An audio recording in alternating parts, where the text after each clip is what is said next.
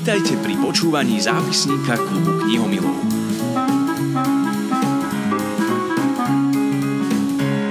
O zápis do klubu knihomilov sa tentoraz postará učiteľ, mentor, coach, lektor, spoluzakladateľ školy Félix, bývalý reprezentant, medzinárodný rozhodca a tréner v Šerme, no a v neposlednom rade, a teda pre nás v prvom rade spisovateľ, autor knihy Tukan, ktorý túžil letieť. Dávid Králik. Na obale knihy nájdete túto charakteristiku. Človek čaká príbeh o Tukanovi a zistí, že je to príbeh o ňom. Človek čaká, že je to text pre deti a pritom je to text pre všetkých. Človek čaká, že to bude milý a dobrodružný príbeh a ono je to tak. Ešte viac je to však príbeh, ktorý ide do špiku. Kosti, duše, ducha, srdca. Osloví presne tam, kde treba. Nie univerzálne, nie staticky. Je to príbeh, ktorý vyvoláva silné pocity. Príbeh, pri ktorého preciťovaní je človek autentickejší vo vzťahu k sebe. Tak uh, poďme sa o tejto knihe dozvedieť viac. Jej súčasťou je aj, ja to nazvem pohľadnica, ale je to také celoživotné menu s otázkami, ktoré stoja za to, aby sme sa trošku zamysleli a prehodnotili svoj život. My tak urobíme v nasledujúcich minútach, trošku si aj zaspievame a môžeme prisľúbiť, že Dávid o sebe všeličo zaujímavé prezradí. Doprale sa pozýva Martina a Ester.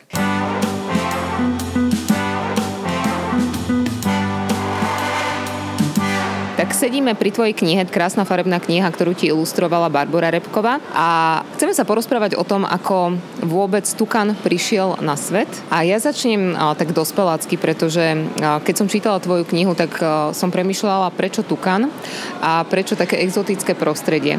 A mala som také dve asociácie. U nás doma bol Tukan nadávka. A rozmýšľala som, ako to bolo u vás doma. Prečo Tukan?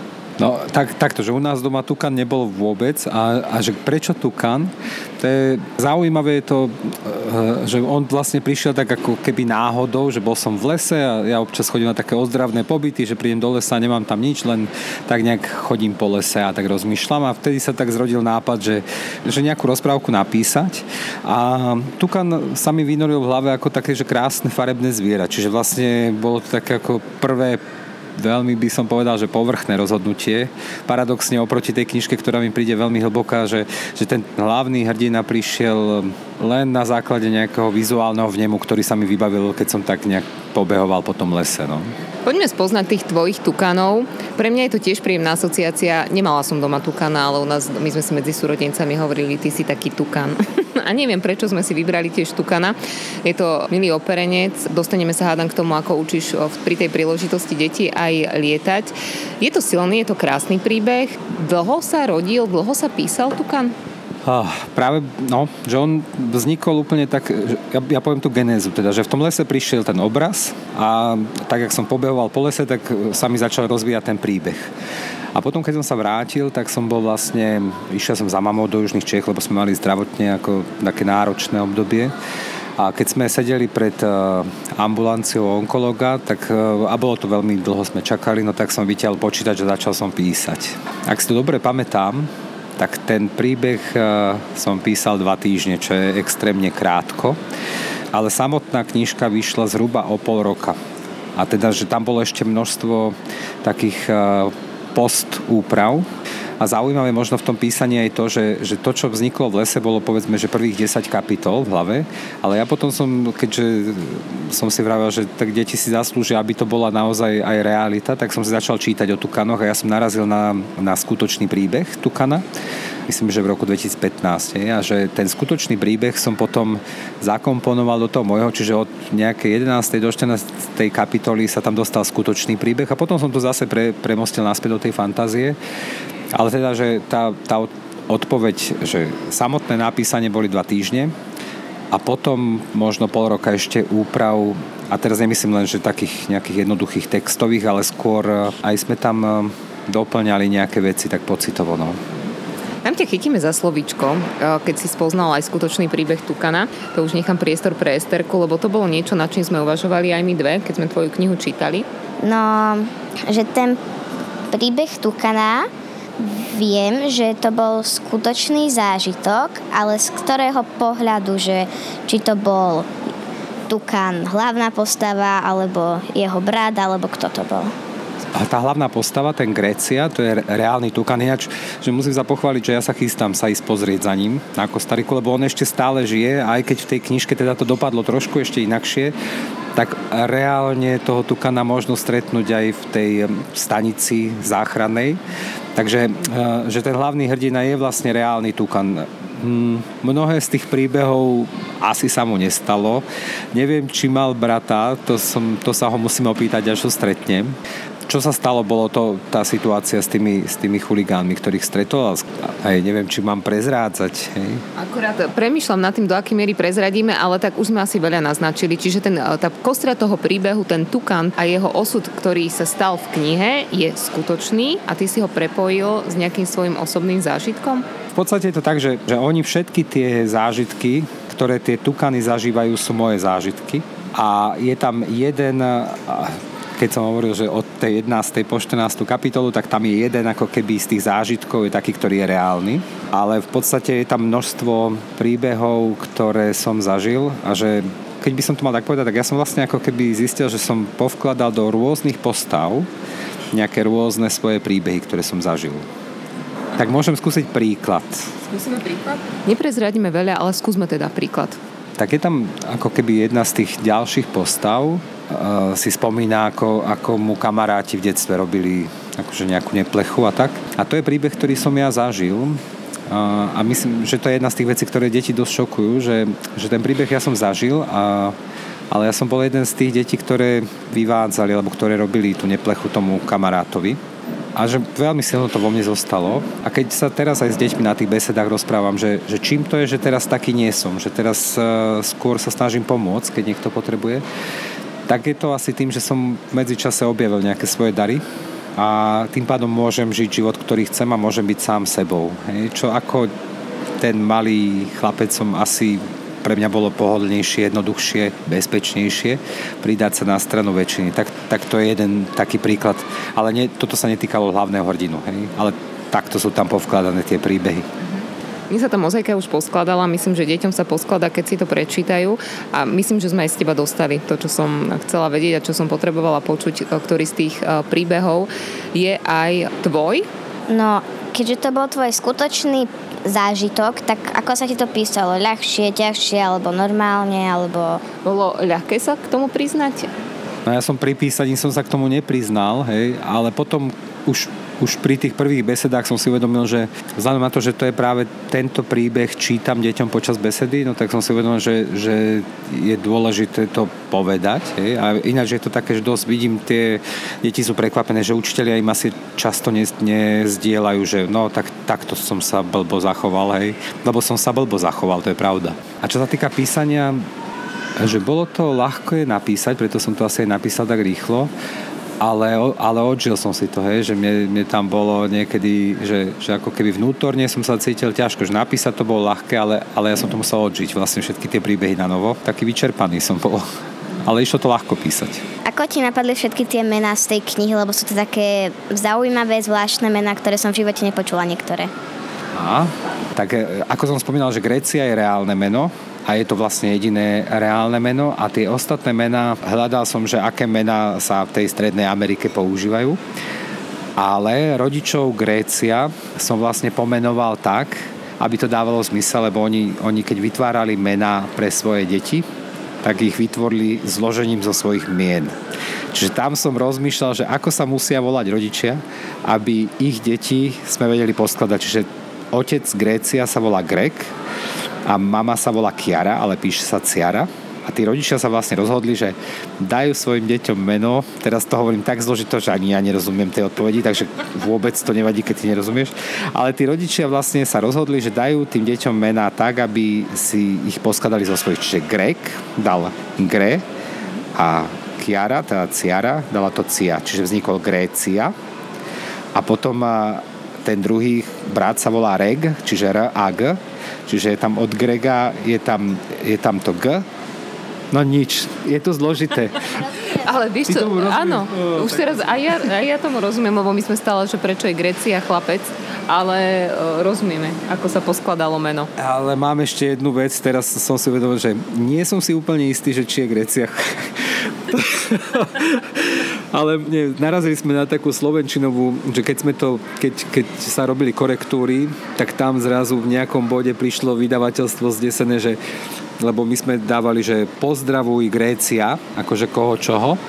A narazili sme na to, že podľa pravopisu slovenského jazyka to má byť pozdravuj Gréciu, čo zaznelo tak, tak, že to meno nám narobilo veľa starosti, ale ja som hovoril, že už keď je to ako keby reálny tukán, tak to nemeňme, ale že, že toto potom v celej knihe sme prepisovali, lebo, lebo to skloňovanie v tom genitíve, či je to pozdravuj koho, čoho, Grécia alebo Gréciu, takže sme to potom upravovali. Takže, no, takže tie mená som tam zmrvil veľmi Vyhral si, sa, vyhral si sa s menami a keď si e, naznačil a hovoril si o tom, e, ktorá tá časť toho príbehu je tvoja osobná a čo si e, povedal náhlas a že si to povedal náhlas vlastne keď si besedoval s deťmi, tak je zrejme a jasné, že s tou knihou chodíš veľa medzi deti. Spomínal si, že minimálne tisíc detí sa už stretlo s Tukanom, čo je naozaj pekné číslo. Ako vyzerá tvoje stretnutie s Tukanom? Teda, stretnutie detí s tvojim Tukanom, tak? Prídem do školy prezujem sa. Aha. Údajne som jediný spisovateľ, ktorý sa prezúva pri vstupe do školy. A beseda začína tým, že je tam na niekde premietaný kostarický prales, do toho je taká uh, hudba s tými pánovými flautami a do toho vlastne prečítam ten a nie, nie, nie, začíname učiteľsky. Najskôr poviem, čo je cieľ besedy a plus, čo tam zažijú a potom sa spustí ten obraz krásny a zvuk do toho a do toho prečítam ten príbeh a pozdielam im, že teda, že aj my učiteľia sme narobili kopec ako keby dobrých vecí, aj tých blbých vecí. A potom pracujú deti s takým v tej knižke vložené také tukanie menu z reštaurácie v srdci pralese, kde je to o tom, koho som potešil, alebo čo by som chcel dnes vyskúšať, čo sa chcem naučiť a tak. Čiže je to také ako taká rozvojová, seba rozvojová vec. Tam chodia deti po triede a vzájomne sa zhovárajú. Potom tam máme čas, kde, kde skladáme tukanov z papiera a vyfarbujeme si ich a potom máme čas, kde im zaspievam jednu vlastne pieseň, keďže by to mal byť film, tak už som začal trošku tvoriť aj pieseň. Tu hrávame s kapelou. Tu pieseň volá sa Ty a ja. Počas tej piesne vlastne deti e, hráme také nejaké že sochy, aby tam bol trošku pohyb.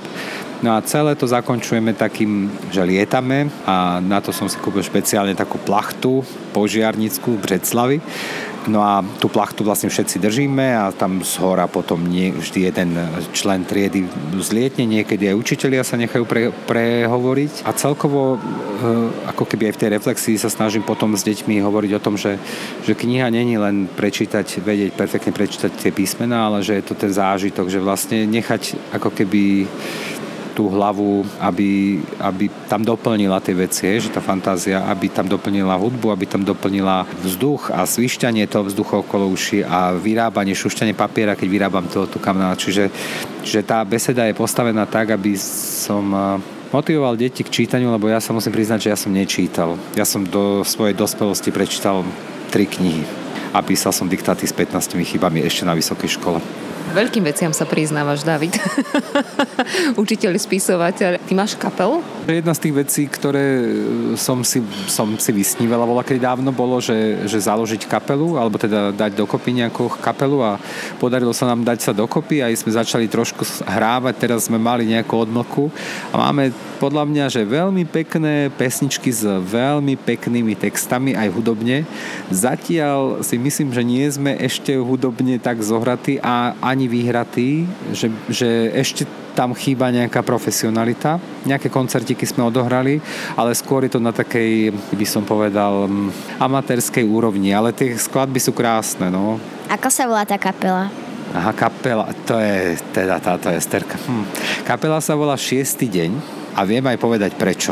Lebo keď som bol minulý rok v tom lese, tá, tak bol som tam ako keby 10 dní, z toho posledné 3 dní tam prišla už aj partia, čo chodievame na S tebou mne baví sviet, také, že s deťmi od dvoch rokov vlastne tam chodia tie naše deti, už teraz sú veľké.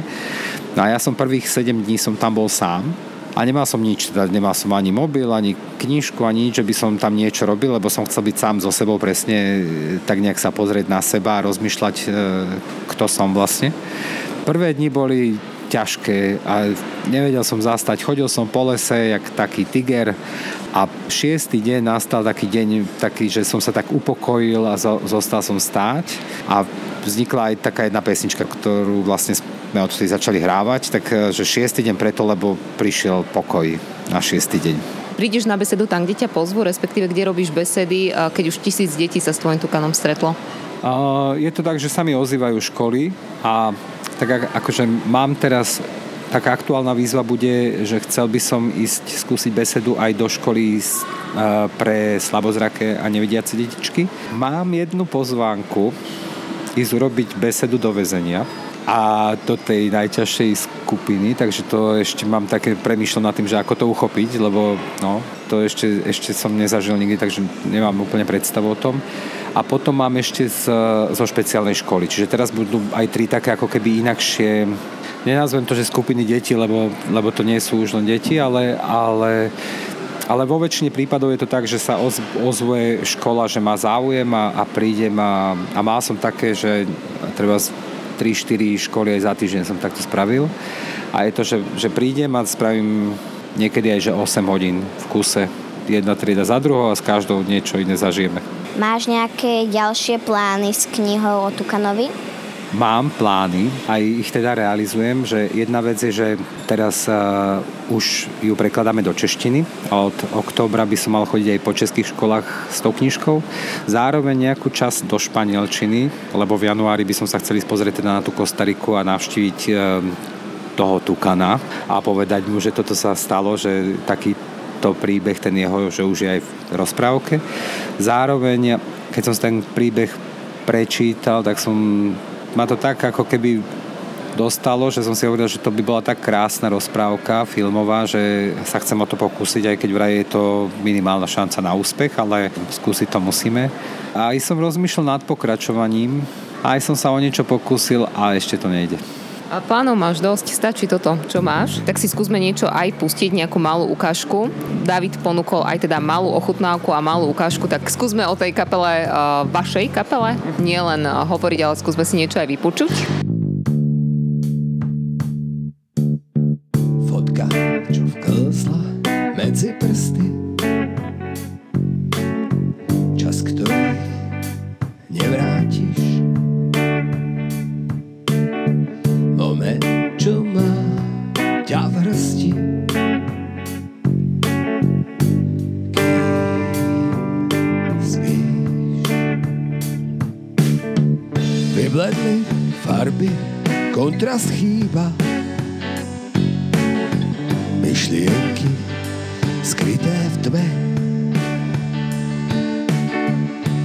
Ak sa dá do batu, nádej pribaľ. Kým, kým tu sme trasu, mám dlane plné smútku. V každej z nich zahr spomienok v nádeji čakám na dokrútku. Kalendár píše ďalší rok. Kalendár píše ďalší rok. Šiestý deň, v ktorom má prsty aj David Králik, s ktorým hovoríme dnes o knihe Tukan, ktorý túžil letieť. Rozmýšľam nad tým, že uh, uchopiť túto knihu pre tých, čo žijú uh, a sú zavretí vo vezení, bude asi veľká výzva. Na to som úprimne veľmi zvedavá, ale možno ešte viac i na to, ako to uchopíš pri, uh, pri ostatných deťoch, ktoré majú krásnu predstavivosť a keď som ťa tak počúvala a čítala tú knihu, rozmýšľala som nad tým, ty si chcel vedieť niekedy lietať? ja odjak živa. Hej, aj mám taký, akože mám niekoľko takých snov, že čo by som tam v tom tukaňom menu je otázka, že, že čo by si chcel vyskúšať. A ja mám niekoľko vecí. Jedna vec je, že chcel by som skúsiť chodiť po tých rozžeravených kameňoch, neviem, jak sa to volá, ale viem, že sa to robí. A potom druhé, čo by som chcel, Určite by som chcel uh, lietať, ale nemyslím v lietadle, to už som veľakrát zapsoval, ale že lietať uh, buď na nejakom rogale, alebo paragliding, alebo aj s padákom zoskočiť, niečo také ako keby letecké, to ma láka veľmi. Lebo ja chcem tiež vedieť lietať a veterný tunel je taký, že nemusím skákať z lietadla, ani nemusím byť taký, že ten veterný tunel mi príde taký zaujímavý že nemusím mať nič na sebe, iba ten taký ochranný oblek a môžem tam lietať, môžem robiť čokoľvek a keď skáčem z toho lietadla alebo niečo také, tak musím mať niečo na sebe a nemôžem tam robiť salta vo vzduchu. Tak uh, veterný tunel, alebo večer, ale aj tuleň by mohol byť, hej, že to je zase inakšia disciplína. No dobre, si, ale ty si chcela niečo vyskúšať, nie? Máme pre tebou tvoje celoživotné menu, ktoré si vložil do tukana a, a Ester sa ma to pravidelne pýta. Vyber si, či chceš ranné, či večerné menu. Dobre, tak aj otázka pre teba. Môžeme položiť niekoľko otázok a keď áno, z ranného či z večerného? Čo ti viac chutí? Keď si môžem vybrať, tak teraz, aj keď je teda čas obedný, takže ešte stále mám také, že ešte mám pred sebou pol dňa, ešte môžem veľa vecí podniknúť, čiže ja by som e, volil teraz ranné menu. Ak by sme sa stretávali na večeri, tak potom večerné, ale teraz e, radšej to ranné, aby som si dal nejakú peknú výzvu na dnešok ešte. Ktoré otázky teba tak najviac oslovili, Ester? Ktoré by sme sa spýtali Davida? Čo sa naučíš len tak sám pre seba? Dobre, tak um, mám teraz dve také výzvy. Jedna, čo sa chcem určite naučiť, je malovať, lebo ja mám že veľa, veľa obrazov mám aj v tých knižkách, ako keby ja mám ja si to predstavujem, hej, že jak tam ten Ramon cvičil v tom pralese a teraz ten záber na ten, a chcel by som to vedieť nakresliť a neviem to nakresliť, lebo ja kreslím strašne škaredo zatiaľ ešte. Takže malovať, a druhý by som sa chcel naučiť písať scenáre, lebo vraj je to akože úplne inakšie ako, ako napísať knihu, ale láka ma to. Čiže chcel by som si teraz prečítať nejaký scenár a chcem sa to naučiť. To je taká moja výzva na, na tento rok. No. Komu by si chcel niekedy pomôcť, alebo komu by si pomohol, ako a kde a tak? Dobre, to, je, to si si vybrala najťažšiu otázku. Mhm. Dobre, tak komu pomôžem? Počas besied určite, že jedna z tých vecí je, že aby, aby tam čo najviac detí objavilo nejakú svoju svoju výnimočnosť, lebo vlastne aj tá knižka je o tom, že každý z nás je iný a výnimočný a zaujímavý. Je dôležité to nájsť. Ešte na chvíľku poviem k tej knižke, že, že tam vlastne je, hlavný hrdina má príliš veľký zobák, ale má potom priateľa Ramóna, ktorý má naopak príliš malý zobák a každý z nich ale objavil v tom svoj dar. Tak e, dávam si taký záväzok, môžeme sa o rok porozprávať, ak sa mi to podarilo, že pomáhať tým deťom, ktoré stretnem na tých besedách a možno aj dospelým, lebo aj my dospelí potrebujeme veriť. A tak, aby objavovali svoj nejaký dar, či veľký zobák alebo malý zobák, a aby začali veriť v seba to by som chcel. A, a keď sa to podarí aspoň u jednoho človeka, tak už to budem považovať za úspech, ale keby sa to podarilo, že u tisíc, tak aj to je dobre. Môžem si vybrať aj ja? otázky z tvojho celoživotného menu. Veľmi ťažko sa mi odpovedalo, lebo som veľmi nad tým aj rozmýšľala, keď sa ma to Esterka pýta. V čom som jedinečná, v čom som výnimočná a v čom som iná ako ostatní. Ja som dlho rozmýšľala, v čom som jedinečná, aj v čom som výnimočná. Ako to máš ty? No pozerám, že vy ste silná zostava obidve, lebo dve najťažšie otázky ste vybrali, ale dobre. Tak dobre, myslím, že, že jedna vec je, že dokážem veľmi ľahko a rýchlo zareagovať na zmenenú situáciu, že čokoľvek, čo sa udeje, tak veľmi rýchlo mi nabiehajú nejaké, nejaké nápady a niekedy aj, aj také, že veľmi jednoduché.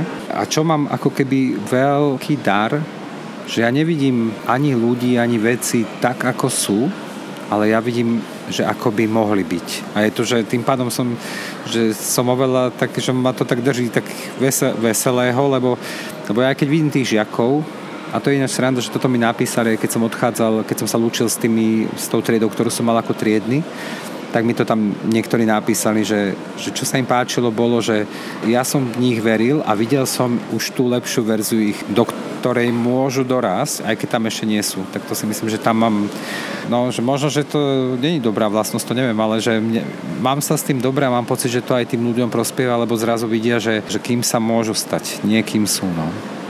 Ja viem, že možno ťažké otázky, ale ja som prišla napríklad pri týchto otázkach na to, že samu seba si málo chválim a viem sa tak samu seba, lebo som to brala tak, že a prečo by som sa mala chváliť, v čom som jedinečná, v čom som výnimočná a nie je to chvála. Je to, je to dôvod na zastavenie sa a rozmýšľanie nad tým, v čom som jedinečná, v čom som výnimočná. A to sa dostávame aj k tomu, že tá kniha teda vonkoncom nie je len pre deti. My sme ju čítali celá rodina Ja som chcela len k tomu menu dodať, že pri tom celoživotnom menu som mala taký pocit, keď som si ho prvýkrát prečítala, že samu seba nepoznám až tak dobre ako niekoho iného, že um, keď som nad tým sa zamýšľala, tak vôbec som nevedela, v čom som jedinečná, v čom som výnimočná alebo iná ako ostatní. Že napríklad o mojom spolužiakovi by som to vedela povedať, ale o sebe by som to nevedela povedať. Wow, tak to bol veľmi pekný postreh. Ja som to brala tak, že prečo by som sa mala chváliť, ale je fakt pravda, že asi som tiež mala veľký problém viac poznať seba. Teba som vedela pochváliť. My sme to, my sme to tak... Do... Ja som te, že keď na teba pozerám, ja, že, že mne hneď by bežalo, že v čom si ty výnimočná a, a jedinečná. A je pravda, že človek možno, že... Ale možno je to tým, že vlastne málo kedy sa pozerám takto na seba nejako, hej? Že vidím tých ľudí okolo seba a u, u nich vlastne vidím, že tento je perfektný, jak mu toto ide ľahko, jak dokáže e, múdro odpovedať Esterka na rozdiel odo mňa, hej? Ale že seba vlastne nevidím, lebo ten pohľad je dopredu, nejde smerom na mňa, no.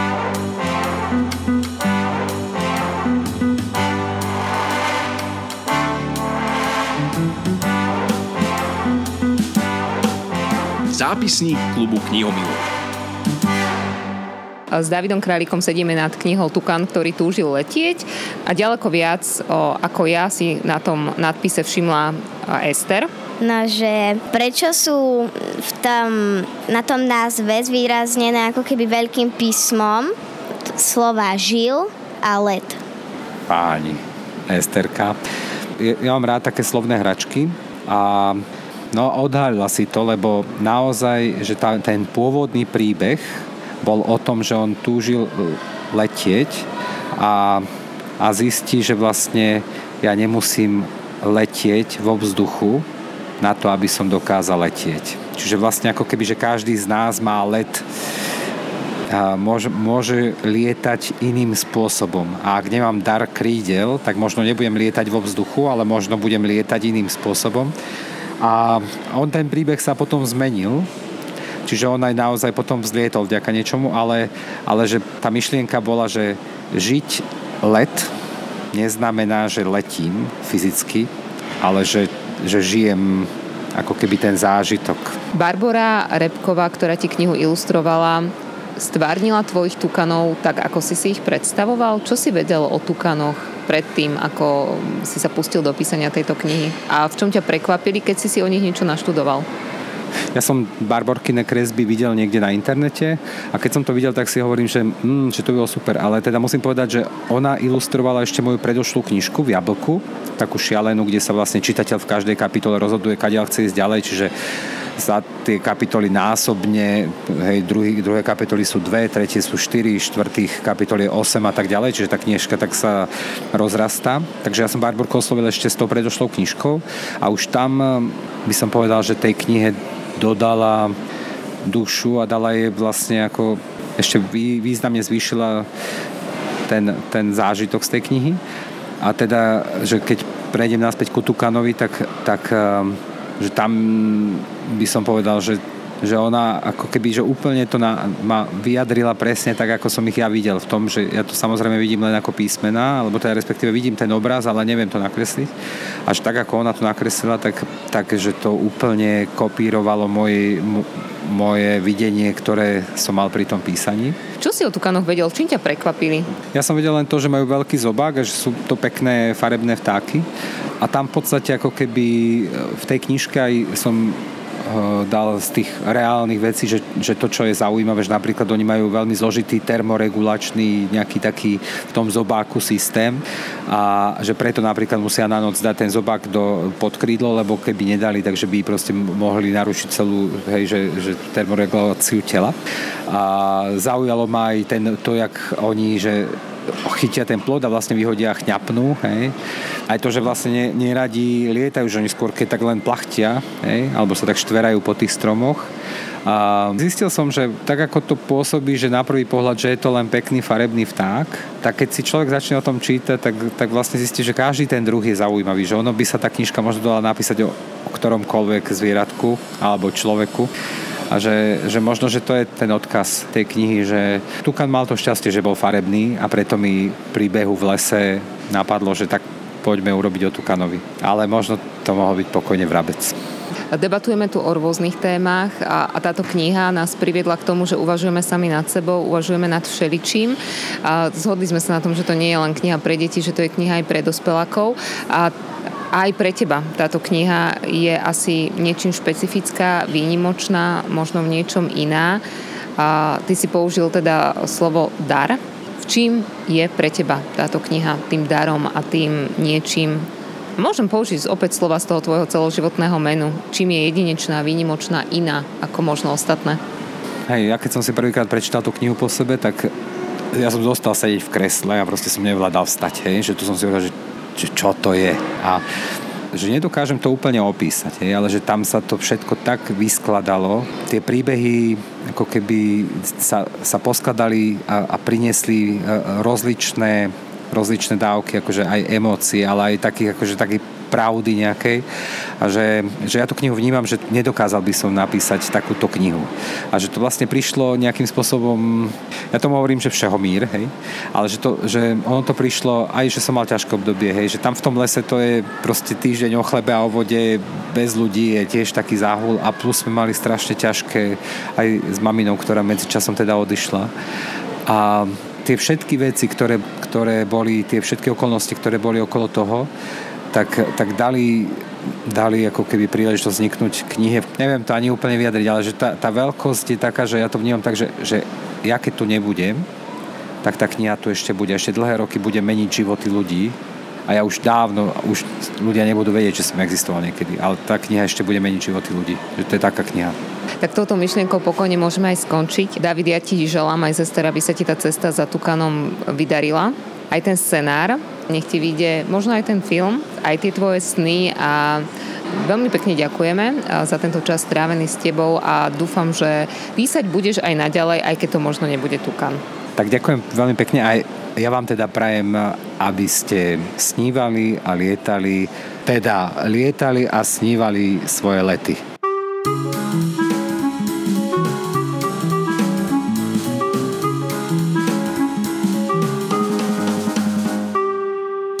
Počúvali ste zápisník klubu knihomilov.